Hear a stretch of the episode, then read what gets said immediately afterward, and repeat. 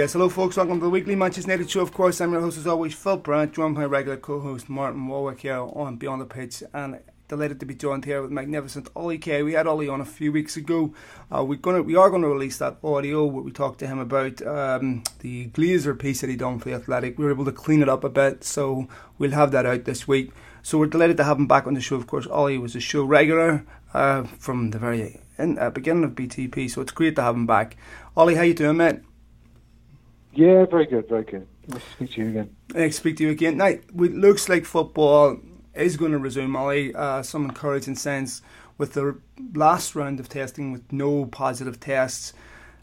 I feel my feeling on this has evolved from we shouldn't do this to I think it's a good time now for football to resume. I think we've met enough benchmarks and enough milestones to be able to say, okay, it's not perfect, but I think it's time we should return. Would you agree with that?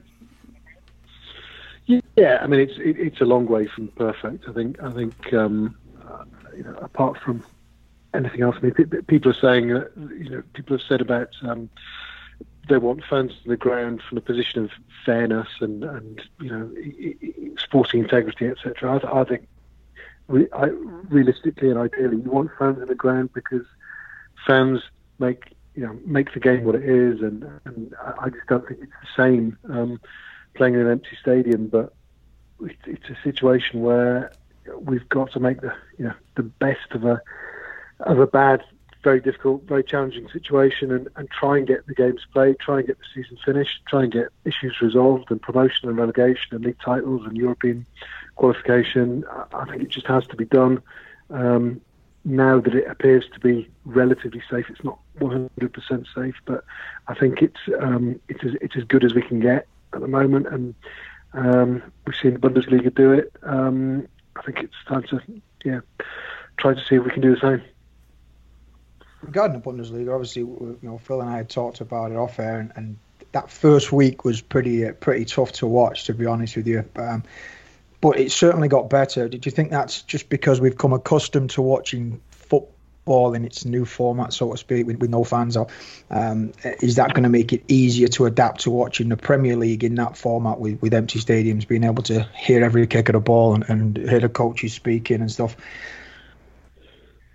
Yeah, I, I, I, thought the first, um, I thought, you know, I watched the Dortmund Schalke game of, you know, that very first um, Saturday back, and, and that was, I thought that was, you know, Dortmund were very good in that. Seemed like Schalke were very, very slow out of the blocks, but I didn't really have many complaints about the, you know, the quality of the performance or the intensity of the performance, and you know, the Dortmund Bayern game was was I thought it was really entertaining. And I know, I mean, having said what I've said about about it's not the same without without um, um, without fans there. I think if you showed me that game and, and there'd been a CGI crowd in there, I, I, don't think I would have noticed the difference at all. I, I, I, think it would. I think the, the quality of the game and the intensity of the, of the games has been has been good a lot of the time. I don't think it's been 100%, but then again, it often isn't by you know the final months of the season, and it, or it also often isn't in the first few weeks when it, when they're returning after a three um, a three month layoff. I don't think that the intensity of the of the matches has been you know vastly inferior in the Bundesliga because the crowd's not not there, and I think that has been quite inspirational, really, the way the German teams and players and coaches have, and, and, and you know, the, the, league itself have gone about it by trying to make it as, as normal as possible. And I think we've hear, we've heard a lot in um, in, England about you know, clubs. I'm not saying they don't want to play, but I think certain clubs have been putting up a lot of barriers and a lot of obstacles uh, and raising a lot of questions, searching more for questions than answers. I think some of the clubs. Um, saying that you know it's just going to be a lottery. There's no going to be no uh, you know there's going to be no fairness to it, no sporting integrity whatsoever. But I think if you look at the way the German teams have gone about it, I think you know, there's as much uh, sporting integrity as you want to make you know as you want to put into it. I think I think you'll get out of this what you put into it, and I think um, their clubs have have gone about it the right way and. Um, um, I hope our clubs will do the same. I agree. Uh, the standard of the game itself is definitely been great, um, and you know the first week we're comparing it to the last week of the Premier League or, or, or football in general. So um, it did feel a bit strange, but once I adjusted, I, I had no problems with it. Um, let me ask you about uh, some of the signings are starting to happen. Timo Werner's big big signing, of course, started to happen. Uh, we've seen Icardi, two big big signings that have happened uh, in the last week. Seems like the market's now starting to move. Uh, other signings that, uh, of course, that are of interest to United. I want to ask you specifically about young Bellingham because I'm not not whether it's going to happen or not. But one of the questions that he does have to ask himself that I think is fair, we've talked in this show about how does Paul Pogba get back into a Man United midfield three of a fit midfield three that look very, very difficult and they all, uh, to, to replace, they all complement each other. But if you're Jude Bellingham, sure, you have to ask yourself the same question. Will I get in this Man United team? As much as I want to see him come to Manchester United, I completely understand if he goes to Dortmund. Uh, do you think Jude Bellingham goes to United? Uh, and if so, do you think it's the right move for him? Um, I know they. I know they're, they're certainly keen, and they, they were keen in the January window, and, and were looking into sort of, you know, whether that was something they should do then. I mean, he's only 16. Uh, he's 17 in a, um, a few weeks, so I think if he is going to um, move to a bigger club this this summer, which uh, you know I really expect him to do because Birmingham are going to need to sell, and he he's going to want to move on, and there's plenty of interest. So you know all the ingredients are there for him to move, whether it's to Germany or whether it's to you know one of the big Premier League clubs. But I, he's really he's, he's extremely good. He's extremely promising. He, he's you know he can handle himself physically. He's had a year in the Championship, but I wouldn't necessarily expect him to be going to, you know, say he does go to Manchester United or Dortmund or, or wherever. I wouldn't expect him to be going there as a as a first eleven player immediately. Mm-hmm. I, I, think um, you look at. I mean, how many how many players break into the very biggest Premier League teams and at the age of 17, uh, 18, it's very very rare. You know, Marcus Rashford took until he was 19. Raheem Sterling was playing fairly regularly at, at Liverpool at 17, but but that was in a team that was you know, that, that was a real transition season. It was as much because of um, weaknesses at Liverpool at the time. I, I, I can't see him being, I mean, famous last words, I can't see him going to, say, Manchester United and being somebody who starts like 40 games next season. I, I think I think he's he needs to regard this you know next season as, as a bit of a stepping stone. And um, if he's in, you know, if he goes to Manchester United or goes to Dortmund or wherever, I wouldn't think he would be starting every week. Um, or if he did, you know, if he did, you know, that that would be an exceptional situation because it, it just isn't the norm when a when a, a, player moves at the age of 16. You know, I think Theo Walcott going to Arsenal at 16, 17, and you know, he, he didn't really kick a ball the first year or two. Um, so look, it's it's. Um, I, I, I would be yeah. I I don't think it can be it can be a decision based on whether he's ready to be a starter. I think I think you invest in a potential, and you try then to, to, to make sure that these next couple of years, which are development years, you know, 17, 18, 19, that he's improving and he's getting enough first team football to improve, but he's getting enough exposure to high class uh, coaching and high class, you know, high class football environment really in terms of the dressing room and, and, and the training pitch. So I think if he if he's not ready to, to start for Manchester United or Dortmund or whatever, then fine. I don't think that's a problem, but it doesn't mean they shouldn't still take a take a punt on him. I think I think his potential is there, and, and somebody somebody will take a, a, a chance on him, and somebody will then have a, an opportunity and a and a duty to, to develop him. Obviously, obviously, you pay a premium, uh, so to speak, for, for young English talent.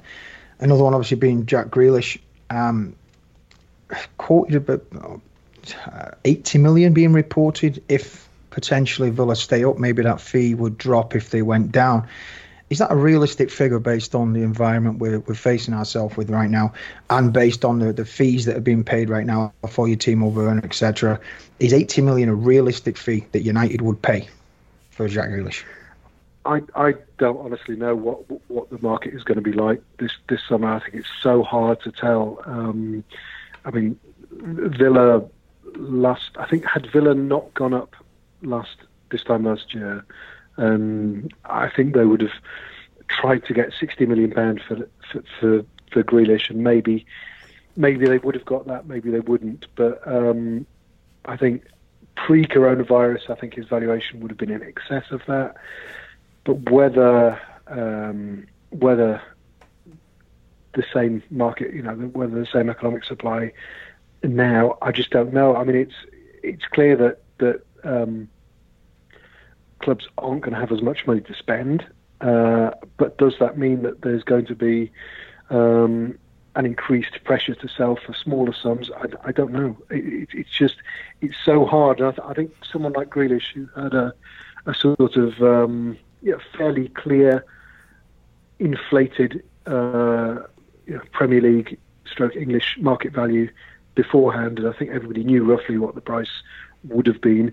Um, I think he'll be an interesting test case to to see what happens because I think if you're Manchester United or Spurs, Liverpool, Chelsea, whoever, I I don't think it's I don't think going out and spending eighty million pound on Jack Grealish is necessarily uh, uh, something that you would um, rush to do in, in this climate. I, I, think probably the you know probably the demand uh, or, or, the or the willingness to pay will be less than it was, but maybe Villa is still entitled to um, stick to their initial valuation, or indeed maybe they will feel that because they've missed out on other money, you know, with no gate money, that it's even more important to get that sort of top dollar price for him. So I, mm. I, I, just don't know. I, it's a roundabout way of saying I don't know, but I, but I, I think the economics of it are really unclear for, from the point of view of um,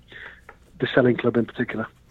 One of the things that did happen there, Ollie, never extended the loan deal of Ighalo. Um, lots of people suggested mm-hmm. they need another striker. Is he enough? Is he uh, is he sufficient to say that that front, uh, of course, if they add Jadon Sancho, is he enough uh, as a secondary striker? Of course, he came in and done exceptionally well. He also embodied the attitude that Solskjaer's working really, really hard to bring to United. Um, but you see what Chelsea have done, you see what other clubs have done. Is he enough as a, as a second striker? Um, I, I quite liked what I saw of him in in um, in, in, those few games that, that he played, but um, I mean, he, he, did. You know, the goals were against uh, Bruges and against uh, and against Derby. You know, they, they, weren't. He wasn't scoring against Premier League opposition, which is not to say that he can't. Um, I mean, he was, he was, generally coming off the bench in, in those in, in, those Premier League games, and, and he looked he looked in the cup competitions like he could um, like he could you know, potentially score goals in the Premier League. But I, I would say he looked like at that point like a, a sensible short-term addition rather than somebody that would necessarily, um, yeah, uh, have a sort of longer-term or medium-term future at United. I mean, it's, it's interesting because the, the loan has been the deal's been extended to, to January, hasn't it? And it's yeah. um, it's um, yeah, he's clearly going to be there there a good while, and and you would think that that possibly suggests that they're not going to rush to buy a centre forward this this summer either. I I just don't think it's clear what um, United are going to do in the transfer market yet. Uh, you know, it, it, it's it's felt. You know, uh, I've heard that they they were keen on Timo Werner. Um, which suggests that, that they were kind of rethinking the way they were going to do the forward line. And and Ighalo is a completely different type of centre forward to, to Werner. He's a completely different type to, to Rashford and Martial. Um, the fact that they were looking at Werner um, suggests that, that they wanted more mobility and speed and, and you know build on the strengths that they have really. Whereas the, you know the addition of Ighalo suggested a, a more of a sort of short-term, pragmatic, um, you know, look look for a different dimension approach. So I don't know whether having got Ighalo, having missed out on Werner, they they would then go and look at another centre forward or not. But it's it's interesting. You know, they scored loads of goals in the cup competitions, um, United. But I, I and, and they you know they, they scored reasonable number in the in the Premier League too. But I, I do sort of question whether they've got enough firepower um, to be able to let me say to, to be able to win games in a way that's going to sustain them going forward. I think they've you know in terms of individual approaches to individual matches, I think I think they've done well um, in certain games. You know, the two games against Man City, the game at home to Liverpool, but they've approached those games in a very different way, and I, I, don't know if they've really sorted out and found a way of playing that, that enables them to be confident as they take the, pitch week in week out. I, I just don't know whether whether they're at that point yet where they've got enough firepower to be able to you know play these teams on the front foot and, and to be confident that, that that they can sort of outplay them over the course over the course of the season rather than over the course of 90 minutes. I think I think there's still I think you know this United team is is yet to really fully take shape. I would say. In regards to Jadon Sancho, um, not so much about will he, won't he come, but do you think there's any concern there with, with the maturity level? Obviously, I know he's only young, but we've seen him in the news again for this uh, breach of rules with the haircut at home. Um, rumours of him being late for several sessions and Emre Can telling him he needs to grow up a little bit. Do you think there's any concern there from a buying club standpoint um, about the maturity and the attitude? Um, I've, I mean, I, I, interviewed him over in Dortmund. Uh, what was it? Uh, early last year, so 12, 18 months ago. He was, um, he's a, he's an impressive young lad. He's, you know, he's, he's only 20 and he, he's, he's, yeah, he handles himself well. He's quite shy, but he's, um, he, he, talks well. He, he's um, talks sensibly. He's been willing to take that. Um, well, not just that big move to, to Dortmund, which has definitely paid off. But but the big move from Watford to Manchester City when he was uh, 15, um, he's you know he's take he's he's been single-minded enough to take those moves.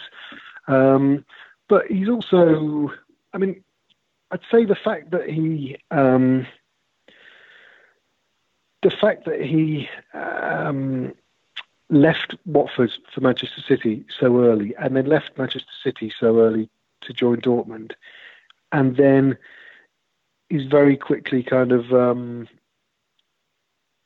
well, his relationship with Dortmund has, has been um, has suffered a bit and become strained a bit uh, over the last um, 12 months or so, and there's talk about you know him wanting to move and feeling disrespected over over this or that. Um, I don't know if it's you know I, I, don't think there's necessarily a case where you can where, where you worry about his maturity in terms of that, but I do think there's a there's a slight sort of buyer beware aspect in terms of the fact he, he does seem to get itchy feet, or maybe it's his agent that gets itchy feet very quickly. Um, that would worry me slightly, um, but I don't know. I guess he's still looking for that stage where he feels that um, he can be a big fish in the biggest pond he can find. And um, is that Old Trafford? I don't know. Or, you know is it Chelsea? Who knows? Um, but uh, yeah, that, I, I, think his his you know his, his behaviour and his his off pitch conduct and on pitch conduct, I, I wouldn't have a, a, concern about any of that. It's it's more the fact that he seems to be, he or his agent seems to be constantly looking for a move. And yes, that suggests ambition and and um, and uh, you know a desire to get to the very top. But I think to be going, you know, Watford, Manchester City, Dortmund, question mark by the age of 20 you know that that's a lot that's a lot of moves um, I, and I, I'm sometimes a bit wary of that kind of player. And obviously, he's he's one who is he's just got better and better, and and and has um, he's absolutely seized the Dortmund move with with both hands, and he's thrived there. But to me, looking at it from a distance, obviously not going through what he's going through, not being and not having the, the, the you know clear knowledge of his, his, situation. I think he's in a really great place at Dortmund. Um, it's a brilliant club for a young player to thrive. I think it was always going to be a, um, a sort of stepping stone, stroke, springboard back to back to the Premier League. Um, uh, and, he, and he, that that has gone so well. But I don't see from from a, from a football point of view why why he would want to leave because he's, he's thriving there.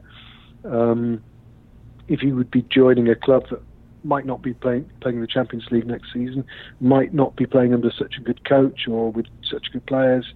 Um, I, I, I, think he's in the best place for his, his career right now, and I, I wouldn't um, I wouldn't rush to move if it was if it was me. But then again, maybe he's being offered far more money. So, so um, it, who's to say I wouldn't in that situation?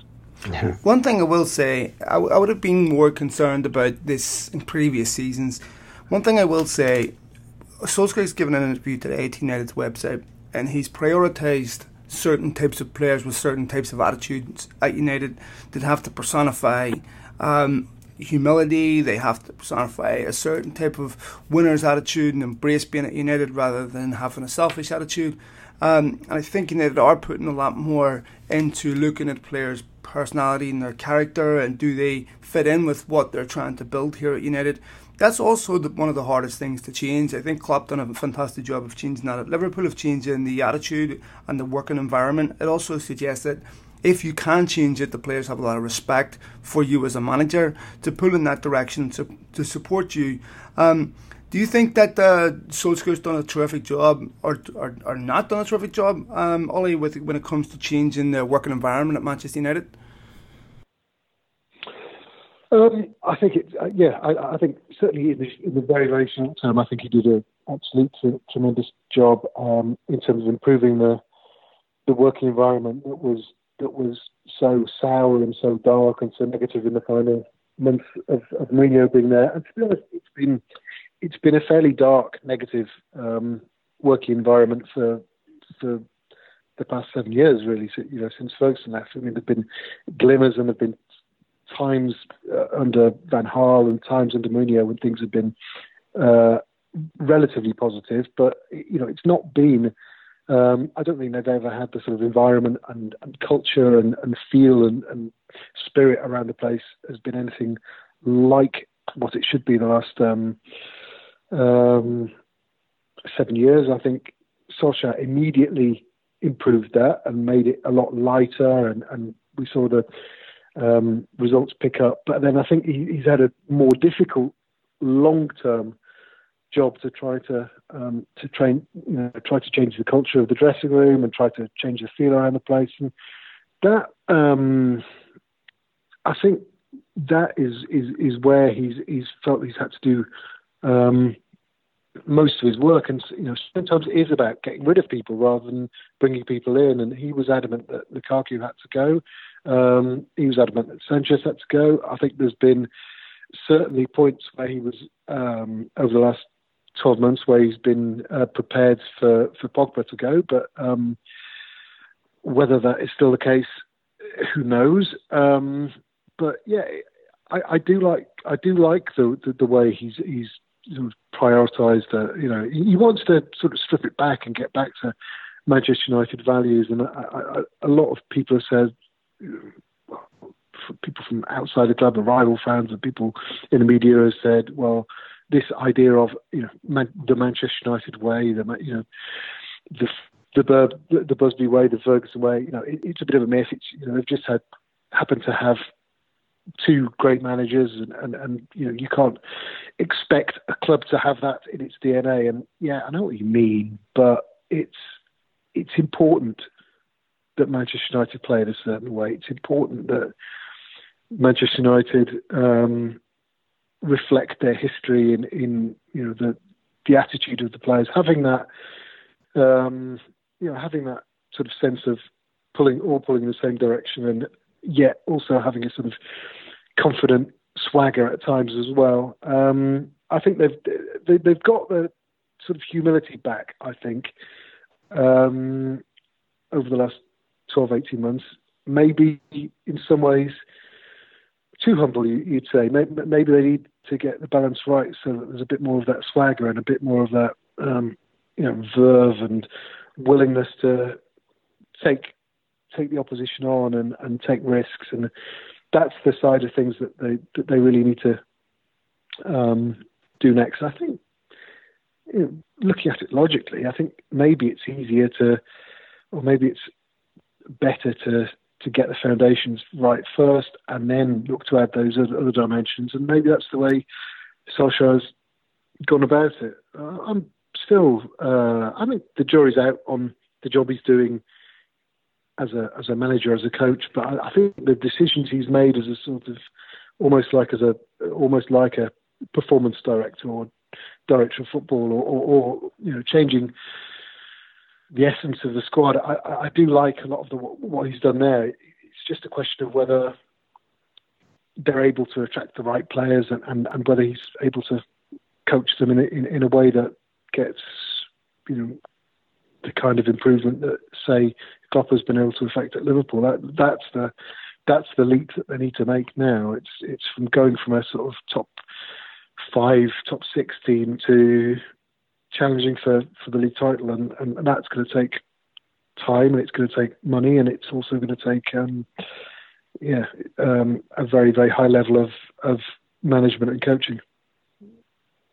Yeah, for sure. Uh, last question for me, I just just wanted your comments uh, and and you know, looking at uh, obviously the, the environment we've been in with this pandemic, um, what have you made of United's PR moves? Uh, obviously, it's not been a strong point for the club over the last couple of years at least, um, but they've seemingly come through this very well. Marcus Rashford, in particular, doing wonders with the community and for such a young person to, to reach out and be doing so much good. Um, it's definitely a change, and Charlie Brooks obviously deserves a, a massive amount of credit behind the scenes for that also. Um, but you know, what have you what have you made of that side of things? Uh, I've been impressed, really. I, I think, I think, um, and I'm glad you mentioned Charlie. Charlie's a, a really good uh, guy, and he you know works behind the scenes, and you know probably a, a name that most of the fans won't know, but um, he's uh, yeah. I mean, I, but I, I, don't think it's just been you know the, the, PR department or the communications department. I think it's been um, people making good decisions at executive level, and and people uh, you know, the, the, the issue with, um, not the issue, but the, the, the um, instance with the, um, where they did it with the, the neon lights outside the, um, uh, the scoreboard end where, where, you know, the, yeah, the NHS. they just had left those heads said NHS uh, lit up. I thought that was, that was magnificent. And that was very, very simple. I, have asked, um, asked somebody at the club to, to tell me who, um, uh, who was responsible for that, you know, whether they would want publicity. Um, but it, you know, it was described as you know, it was just one of the team. You know, not I don't mean one of the players, but but you know, one of the team within the within the club um, had had come up with that idea, and it yeah, it's so so simple. And I'm sure people at you know, Manchester City would would be thinking, God, you know, if only we thought of that too, because it, you know, it was it, it, it was it was a real it was a really nice touch, and, and it really captured the mood at, at the time and, and um, showed appreciation. But I think I think United have done a lot of really good things, and, and you mentioned Rashford, and Rashford's done some amazing things, and, he, and he's you know you think of what um, you know Matt Hancock, the health secretary, was saying about you know footballers need to do mm-hmm. their bit. Well, you can't think of many people in any walks of life, footballers or not, who are who are doing their bit in, in the same way that Marcus Rashford is, Absolutely. is you know, a young lad, Incredible. a very young lad, and, and still you know at an age where you know, he should be he should be making mistakes left, right, and centre like mm-hmm. a lot of mm-hmm. players do. But he's um, he, he's he's done he's done some wonderful stuff, um, stuff that you know hasn't been made public as well as well as, well as the stuff that has. Um, other players have, you know, Harry Maguire sending hampers um, to um, I think it's to people in um, in I don't know in Barnsley or, or, or, somewhere, but it was um, uh, that's all, all nice. And that, but I think the club, um, I've I've for as long as I've been um, coming on this podcast, I, I, I, I, I've very rarely had a had a good word to say about about the, the way the club has been run um, and, and the way the people running the club have, have done it. But um, I think in in this instance, um, I think you know that they, they've made a lot of very good decisions. Um, they've been keen to send out the right messages, and not just in a PR way, and not just in a in a, in a sort of cynical way, but they told the staff very, very, very early on, you know, nobody's going to be laid off, nobody's going to be furloughed, nobody's going to be um, asked to take pay cuts or, or, or deferrals or whatever. And look, it's easier to do that if you're Manchester United and, and you've got, you know, vast commercial income and vast um, income in, in, you know income streams that aren't affected as as, ready, as readily as some of the others. Um, but yeah, uh, they, they at, another stage in, in, in, you know the Glazers at another stage in their ownership might have been very quick to um, save money wherever they could, but but they've, they've kept paying people in full. They've kept you know the foundation, Manchester United's foundation has, has continued to do some really really good work, and perhaps you know perhaps it's really that has really become the club's main priority over the last few months. You know, there's been no no football. There's been no um, um, you know no tickets to sell. No um, uh, well limited limited possibilities to, to generate commercial revenue. So you know that that that work that, that, that Manchester United Foundation has done, um, and likewise other clubs, has been great. But I think um, you know Liverpool stumbled into a you know PR fiasco with, with um, the decision to you know, initially to furlough part of their, their staff, and that, that didn't go down well. And Spurs did the same, and I think United and and several other clubs really just perhaps um, were more cautious and thought, well, let, us see, let's see this settle, let's see what what our projected uh, losses are going to be, and and um, I think in some ways other clubs like Liverpool and Spurs rushing to rushing to cut costs and, and the, the, negative PR from that probably made it even easier for, for clubs like United and, and, and Man City to say, look, we're we're not going to go down that road. Um, so yeah, I, I, think United have come out of it um, of it of it well, and I hope it I hope it, it's sort of the beginning of. Mm-hmm. Um, beginning of something for for, for United because I, I, do think that you know for all the good work that Manchester United Foundation has done, I do feel that the, the, the focus of the club over the last well 15 years um, of the Glazers ownership has been you know excessively commercial and, and mm-hmm. excessively marketing based and and you know at the expense of the football but at the expense of of uh, community and, and good PR and so on as well. So I think um, you know maybe maybe out of this bleak situation becomes a sort of realization of um, you know almost like a back to basics approach. Um, the same, you know, similar in some ways to the one that's been needed on the pitch. Yeah, I completely agree, Ali. I mean, we've been the most vocal critic of the Glazers and that commercial focus on here, so credit where it's due for United because they have done a lot right over the last six months, notably Marcus Rashford and others, and we've been also vocal critics of some of the players and their antics off the pitch. So uh, it is brilliant mm. to see United re, uh, re, uh, recommit themselves to their community and other people. They've such an important reach. Um, you know, we, we haven't had football the last few months. United have done a brilliant job of reaching out to people, and I do commend them for that. And uh, it's great to see that yep. because it, they can make such an important difference to people's lives um, by doing the little things well. So uh, credit to Charlie and all the rest of the people at the club that have done that. So, uh, Ollie, thank you so much for doing this, man. I always appreciate it, and uh, we wish you all the best, and hopefully get you back again soon. Yep. nice to meet you. Okay, thanks, Charlie. Bye, mate. That was Ollie Kay there, of course, from The Athletic. Uh, brilliant to have Ollie on. As I said before, uh, we will release the audio from um, the interview myself and Callum did on the Glazers, so uh, we'll clean it up and put it out. But some interesting things there, Martin. Uh, one of the things that I want to talk about um, is the Jadon Sancho deal. I hope this doesn't drag on. You're starting to see other clubs now making moves in the market, bringing in their key players. I hope that United make this Sancho deal happen really soon. I would hope that there's some sort of movement on it. It's not going to be continued speculation for, for however long, for the next few months. I would like to believe that when we talk about changes at United, we talked about the changes at United from Bruno Fernandes came in. This is one of the other areas that I want to see fundamental change in. I want to see United being able to go about their business in an effective way that says, this is who we want, let's go get him. I understand Timo Werner had a buyout clause. I understand so did Icardi on that loan deal, so they're easier deals to execute. But I hope United, with Jadon Sancho, make this deal happen. I understand what Ollie's saying about a lot of movement soon. I wouldn't really count the Watford to City move because, look, at a young age, these deals, these moves happen all the time. Um, City to okay, uh, I understand some promises weren't kept. I, I, this is what I was told at the time between City and Sancho, um, and Dortmund was always going to be a springboard. But I hope he comes to United. If he comes to United and settles down, um, and, and and doesn't look to move within a couple of years, but that's also going to be incumbent upon United to give him reasons to stay. He is the player that I want to see come this summer, and I hope it is the one deal they ha- they make happen.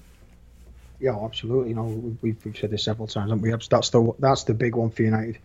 Um, it, it's tough. It, it's just the, the, climate as well. I mean, some of these moves are going to be incumbent on on seasons ending, which is going to put deals back further. Potential where you know where they would finish. Where, where are they fighting for European spots? Are they are they fighting relegation? Such in the Grealish deal. Nothing's going to be done on the Grealish front until you know, I would imagine until the, the fate seal of the Villa are down or staying up because mm-hmm. you know so much is going to depend on that. Yeah. Um, with Sancho, look, you know, with with all credit and all respect to Dortmund, it, it's kind of the way of Dortmund, isn't it? They bring him through and they, they move him on. Um, it's not Sancho's not going to be at Dortmund for, for long term. Whether he you know manages to stay there past this summer uh, it's yet to be seen. But even if he does, I don't see it being any more than another year or so before he makes a jump to a, a quote unquote big, big club. Uh, you know, hopefully that is United. Um, you know, I, I, brought that up with, with, with Ollie there. Just, just, just one more thing. Just when they started up, and I know they're, they're minor indiscretions, you know, this haircut thing, but the way he turned around to, you know, and then was critical of the uh, of the German Federation for, you know, the ban being or the fine being ridiculous and outrageous. Um, I, just sometimes get a feeling that you're not helping yourself in those in those situations, and just just the little things just start to add up a little bit. I, I don't see it as a major problem. Um, uh, you know, it doesn't doesn't change my opinion. Just like the the, the Grealish one with his um, his bit of stupidity early on in the in the lockdown. But these young players, they just have to be careful. They, have got to realise that all eyes are on them all the time, and especially if you're going to make these big, big moves. Uh, you know, if he thinks he's got all eyes on him at Dortmund, you know, as we've learned in the past from, from big time managers coming into Old Trafford, you know, the likes of Jose Mourinho saying, I know it was huge. Uh, Van Gaal saying, I know it was huge. But then they go on tour. I didn't have any idea it was as big as this. So, you know, the spotlight is heavily, heavily on you when you're at United. You're never out of the news no matter what you do. Can't make a brew without, you know, being in the news. So I would say he just has to be a little bit careful. And, you know, fair play to Emre Can a little bit for, for speaking out and you know, looking out for him. Um, he clearly cares for the player and, and, clearly wants to wants to protect him a little bit. So uh, hopefully uh, Sancho kind of t- uh, heeds that little not warning but words of advice from a from a seasoned pro. Uh, but you know for sure Sancho is the one we want to get out over the line and over the line as quick as possible. Uh, you know, and with the Bundesliga starting a few weeks ago, it'll be over a little bit quicker as well. So, um, but yeah, I, I, I, I don't know how much is going to be done right away. I mean, there's going to be this adjustment period now of people just getting back playing. Um, so it's going to be some time before there's any major movement, I would imagine. Well, I have to say, Matt, um, I, I of disagree on some of that. Um, I don't, first of all, I don't like what Emre Can did. Secondly, I, I agree with Sancho. First of all, he got a haircut at home, right? I mean, there's still human beings in football shirts. I know that, and you did rightfully say it, uh, that um, it's a minor issue, but let's remember they're human beings. First of all, they, they got he got in trouble for the George Floyd thing, um, and I think there's not a human being out there in their right mind doesn't agree with Jadon Sancho on George Floyd. Yeah, uh, it's ridiculous. Right, absolutely ridiculous. The kid got a haircut, right? And you know, if Emre Can wants to have a word with Jadon Sancho in public and private, fine. But Emre Can doesn't need to be coming out and criticising the kid and telling them to grow up in public. I don't understand what that accomplishes. I don't like that. I, I, I think that's a bit showy to me. You know, Emre Can isn't doesn't isn't exactly you know a big you know a, a, a, you know take take take a look at uh, if you ask Liverpool, you know the way he acted towards the end of his career. You know he could have been given advice to himself. You know, so was his time at Liverpool and you know Jadon Sancho is still a kid. He's still a young man. You know, and, and so if we're gonna when we look at previous generations, Martin, right, where we didn't have the scrutiny that we have today, we didn't have Instagram, we didn't have all social media. Take a look at what young lads were doing in 18, 19, 20. What was I doing at 20? What were you doing at 20? I mean, we have to allow these young kids to be human beings too. And, you know, if, if he gets a haircut at home, what's the big deal? I, I, I don't understand the, the. I don't think that's a sign of a lack of maturity on his part. I think. Well, that, it, it depends. If, if rules are if rules are rules, I know, but uh, I and, and, I agree. They've got to be a lot of big kids. Put again, I go back to all the spotlight, all like, all the attention is on these young players these days, which and unfairly, uh, they almost can't be kids. Yeah, a little bit too much too soon. Now, and then when I you know, when I talk about Emre Can, I'm you know, publicly saying it is just one thing. I was more referring to fair play to him for for, for sticking up for. Uh, for, for his views and, and looking out for him. But I would, you know, I agree, not not I th- come, well, come out in the press. I think you definitely have a point when it comes to him showing up late and stuff, right? That to me is. But if there's, a, if there's a rule, that, if there's a if there's a lockdown rule, if there's any kind of rule that pro- prohibits what you can and can't do, and then you do the opposite. Yeah, but then, then there's then it, the, most of us live. There's, but concerted effort to, to break that rule, whether you agree whether you agree with the rules or not, is not the point. But right, it, it's how you how you respect those rules. No, it's it was dumb anyway. It's ridiculous, yeah. But uh, more to the point, it was it was a rule that was broken. However minor it was, he knew the rule. But man, listen, we all live life between the lines. Very, very few people adhere to rules exactly, right? Because there is a level. It, it, to, you, it, it says speed limit 60 mile an hour. We go 70, right? So this is this is where life is lived between the lines, right? Very very few of us adhere to rules exactly, because there's rules in, write, in writing, and then there's the there's life that, and so I think if showing up late for training, that's not a subjective rule. That's objective. You know you need to be there at this time. That is one hundred percent. So there's certain things that we're supposed to do um, that we never do, right? That are uh, rules that we that are applied to us in everyday life. And, and I think there's an article out there just to uh, apply it to here. The average American commits two felonies a day and doesn't know it, right? So I think there's rules that are written that very few of us adhere to, and there's life doesn't doesn't always does it, it doesn't always coincide with or, or it doesn't always apply to rules. Rules are sometimes.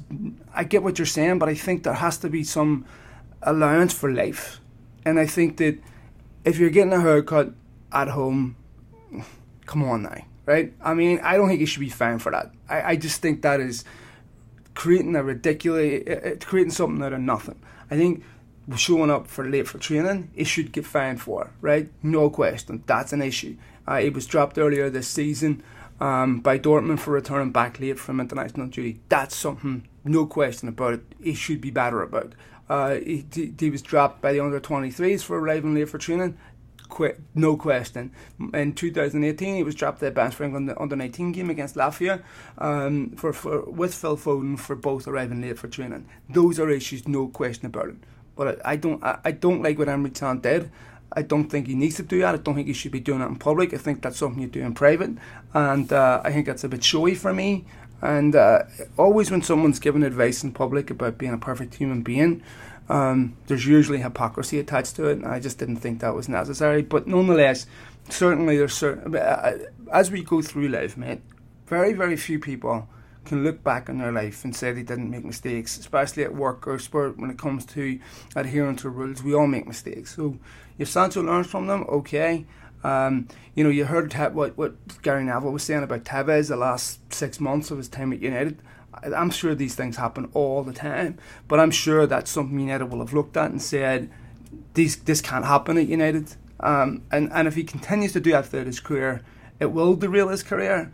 I have no problems with his George Floyd tribute, none whatsoever, because um, I know we have disagreements on this, but the minute you start putting, putting emblems on shirts, then you have this issue. You can't pick and choose what issues are, it's okay to commemorate, right? You just can't do that. As soon as you say, like, uh, we got to, we're going to put a logo on our shirt to commemorate something that has nothing to do with football, then you have to let it all in.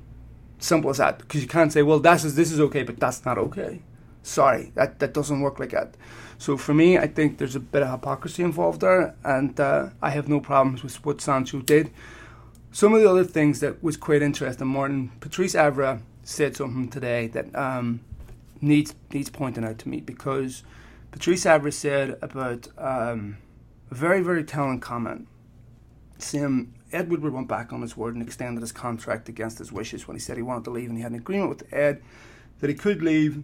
Then Woodward releases a statement saying that uh, we're delighted to confirm we've released, we've exercised the option on Patrice Evra's contract. There's two issues here: the fact that it was mendacious to do so, and the fact that in there, and I don't know if this is something Patrice Evra meant to say or not, said that uh, Ed Woodward said to him, "You can't speak to your director of football that way." That's a very interesting comment, and there is part of the problem when you're trying to create a working environment that is positive. When you've got the people above you causing problem with players that are causing problems with their happiness, their their willingness to be there, the willingness to play for the football club.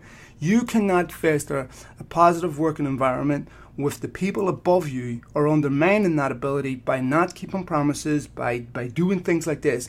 Imagine there's a player at United right now. How on earth can Solskjaer turn around and get him to pull in the same direction and want to play for the football club if contractual obligations or contractual promises are not being kept by those above their head. It's utterly impossible. So, you know, when we talk about one things that United need to learn from and improve from, that has to change. Yeah, and that's and hopefully this, you know, this coming to light um, is shown or, or, raises the awareness, and, and hopefully major, major lessons were learned from this because, as like you say, it, it's impossible. Ollie is now in an impossible position, as you say. Um, if people are pulling rank, and you know, just the comment of a director of football, you know, that's that's it's concerning to say the least. Um, you've got to hope that the big lessons were learned there. Uh, it's no way, it cannot be operated in that way. Um, players happy players usually a good player. Unhappy players very rarely, you know, perform. Very rarely perform to, to the capabilities that they that they should be. So, you know, it, it's it's both disappointing to hear that, but unsurprising. You know, it's, it's the kind of things that we, we were questioning that, that were going on. What were the reasons? What you know? What were the roles? And clearly, roles weren't defined, or if they were defined, there there was big grey areas in them. So you know, let's let's hope let's hope that the, know, this the the current environment that they're working in, the, the, the way they're coming through this, the way rule, the, the way all these uh, putting together a squad through this, seemingly in his mold, tells us that lessons were learned and there's been a change in stance and a change of, uh, of priorities in the way they go about things. I completely agree with you. Um, I want to ask you about ask you about Van der Beek, Martin, because um, yeah, uh, Edwin van der Sar talked this morning, yesterday I think it was, or this morning, I can't remember, saying that there'd been firm interest from Manchester United.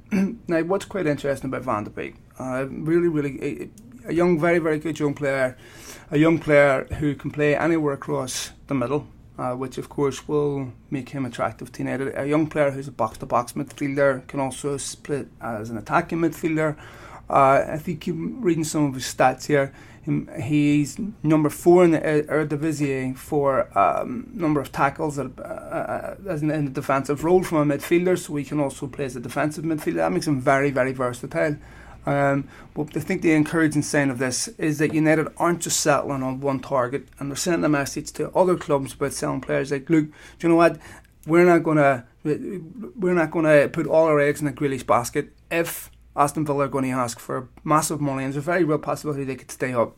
Um, then we move on. You can't ask for mad money for 80 million for a player who's still to play for his country, right? Very, very good player that he is, but uh, it's good to see United looking at other alternatives. If Van der Beek was available at say 40 million, would you take him over Grealish? Yes, yes, so yeah, absolutely. absolutely. Um, and here's the, here's the other thing on Grealish. You know, Villa have got very, very wealthy owners very mm-hmm. wealthy. owners. so you know, question marks from do do they need to sell? Um, even if they went down, now then it would become a problem more for player, I would imagine, and player would have to start pushing that thing through. So I, I don't think there's a, a, a, massive necessity from Villa because of the wealth of the owners to sell him, which obviously then presents a bit of a problem. You, are going to get, you know, uh, something's got to give there. But 80 million, uh, completely unrealistic, whether they stay up or go down. Uh, it's a ridiculous fee, especially in this climate. But you look at that, you, look, you know, interesting Grealish, uh, Kai Havertz, interesting there. Van der Beek, uh, with with already bringing um, Fernandes in, the look of that midfield tells you a couple of things. Tells me a couple of things. Obviously, the future of Jesse Lingard, um, mm-hmm. and then if you're if you're spending if you are spending 50, 60 million on a Grealish and, you, or, and you're bringing Sancho in as well, does that does that tell you that, that Pogba is is on his way? I don't think you can bring a, a, a couple of midfielders in and and honestly think that Pogba would be a part of this would be a part of the setup as well. So it's real interesting. I like Van der Beek. Obviously, you know, uh, p- supposed to be on Real Madrid, right? So there's a chance here for United to steal him. I like him. I, I think it's a, a, player, and obviously with Van der Sar over there, it's um, you know he's being advised well, and you know he's being advised on what United could offer. Um, it's a player in line with seemingly what Solskjaer is looking for and what he's how he's trying to build and, and mold his squad. Um, but yeah, at, at that price, it, it's a no-brainer for me over a Jack, a Jack Grealish, and maybe United are actually just trying to force Villa's hand a little bit um, and and make it known that look, it's not Grealish or nobody. There is now other alternatives and, and other targets there uh, and it's not how it's been in the past, where it's just been a complete uh, scatter diagram of, of you know, um, uh, this doesn't work. All the eggs are in that one basket. If this doesn't work, okay, let's scramble and quickly try and find somebody. Seemingly, they've identified several targets um, who they've made known are interested in, uh, and maybe they, they, have wised up a little bit and are trying to play the, these teams and these players against each other, so we don't seem uh, desperate as we have done in the past to, to make that one to land that one signing. Hence the reason that the the Grealish thing just came out with you know how much truth in is it is in it we don't know, but him being the number one target over Sancho now. I don't believe I don't believe that for one second, but there's a reason that kind of thing gets leaked, isn't there? Um, look, there's not not a not a chance in this world that, that Sancho isn't the number isn't the number one target. But I think United are just letting it be known that there's that they're looking at alternatives and there's there's options out there for them, and they're not just you know as we've seen in the past naming the target and spending six months trying to get a deal done that uh, potentially could flop, and then we're left with nothing. Hmm. So I, I, think I think it's good that we we. you know, it's obvious that we we, we make, we're making inquiries, and these are these are solid inquiries. Um, to, to several top level players. Well, I think whenever you see constant daily changes of now this guy's not a priority, this guy's a priority, there's just so much nonsense out there. We had Rafa Honigstein on the show last week, and very few people in a better place to talk about this stuff than him. Uh, he still felt that Jadon Sancho would move to Manchester United. I will say this uh, there's nobody more divisive in terms of opinion at Manchester United and Paul Pogba. It's utterly impossible to give an opinion on Paul Pogba without it descending mm-hmm. into absolutely disgraceful levels of discussion. Um, and I discussion and, and, and, dragging the discussion down to it down to the sewer level that I have no interest um, and alleging all types of ulterior motives when it comes to Paul Pogba. Listen, mm. Paul Pogba, the only thing I want to see from Paul Pogba is be a, a success at Manchester United, be a magnificent player, and be the player that we all hoped he would be. You cannot say, I don't care what your position is, I don't care that he won a World Cup. I can name you 10 players right now that won World Cups that aren't world class players. That is not evidence that he's a world class player evidence of a world class player is you can sit down right now and name five, ten games that Paul Pogba has grabbed by the scruff of the neck in the last two years where he's completely dominated as a footballer, where you can say we would be desperately short if we missed him. But the fact is, we haven't missed him, right? United have not missed him. You miss world class players on a team that is devoid of world class players, right? So for Paul Pogba, at the start of the season, he had United where he wanted them. Uh, he was still a world class player. Uh, he was still a world class rep- reputable player. Uh, there was still enough plausible deniability for him to say, "Neither the, po- the problem, not me." um, and bring me in, and I, I, can go to a top club. Today, with everything changing, with clubs being very, very careful about where they're spending their money, if you're um, a, a world class, if you're a top footballer club and you say, do you know what, we want to spend 120, 130 million, mindful of what has happened with Coutinho, mindful of what has happened with Dembele, you say to yourself, why? Why would I spend that on him? Tell me what he's done in the last two, three years to justify that price tag. And I know there's going to be people listening to this that are going to agree or vehemently disagree. I don't care you're entitled to your opinion. Paul Pogba hasn't done enough in the last couple of years. I still think he's a superlative talent. But if he hasn't, if when when when this season resumes and he doesn't find form between now and whatever whatever the season ends, we you cannot turn around and tell me that he is a player destined to go somewhere else, to Real Madrid or Barcelona or anywhere else, and be one of the top players in the world. You can't say that because he just hasn't done enough. So Paul Pogba has to remind the world of why he's rated so highly. At 27, we should be seeing the finished article. We should be seeing a player that has got all the the, the, the negativity out of the, the, the, the weaknesses out of his game. That we should be seeing a fully fledged football player and in his prime whatever the reason, whether it's injury or whatever the reason that prohibits his ability to fulfill his talent in the next couple of months and, and really show he's a world class player again, uh, he cannot expect to go to a Barcelona or a Real Madrid off the back of a big money signing. They, there's just better talent out there. If you're Real Madrid and you've got 100 billion to spend and you've got a choice between Paul Pogba and Kai Havertz, who are you picking? Well, yeah, and, you know, on that on that point, he also couldn't leave and say that United weren't investing and bringing in top talent. You know, you just brought in Bruno Fernandes. If, if, if Jadon Sancho gets over the line, you've, you've got a top right back, one of the top right backs in Europe, um, right up there. You know, and you, you, brought in Harry Maguire for big, big money, seemingly the best centre back available at the time. Um, like I said, Bruno Fernandes, you got change. Pogba now should should be looking at that and going, hey, the, the, money's being spent, the investment's being made for the future. This is this is a team that is on the rise, it's on the up, and are willing to invest in the best younger up and up and coming talent and the best talent around at the same time.